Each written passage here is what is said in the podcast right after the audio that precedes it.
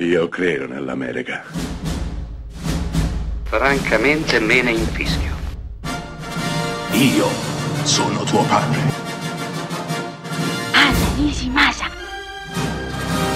Rimetta a posto la candela. Rosa bella.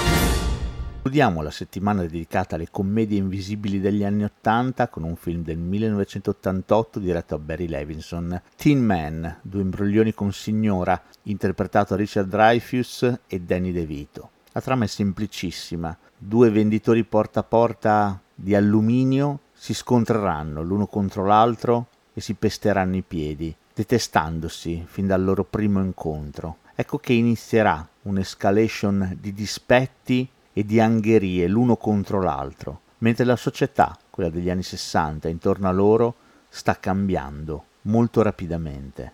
Ecco che Levinson racconta con feroce cattiveria una società tutta completamente innamorata di sé, dei propri simboli, della propria apparenza. Ecco quindi che nel film tutti quanti guidano una Cadillac fiammante, lucente, vero e proprio status symbol dell'epoca. Tutti si dimostrano molto più furbi, più ricchi, più intelligenti e interessanti di ciò che sono, in una corsa all'apparire piuttosto che all'essere che arriverà ovviamente a distruggerli. Unica speranza? Le donne, qui interpretate da Barbara Hershey, dolcissima ed estremamente saggia, pronta a caricarsi sulle spalle responsabilità, bugie e sogni che gli uomini non sono in grado di realizzare per se stessi, per gli altri, per la loro famiglia.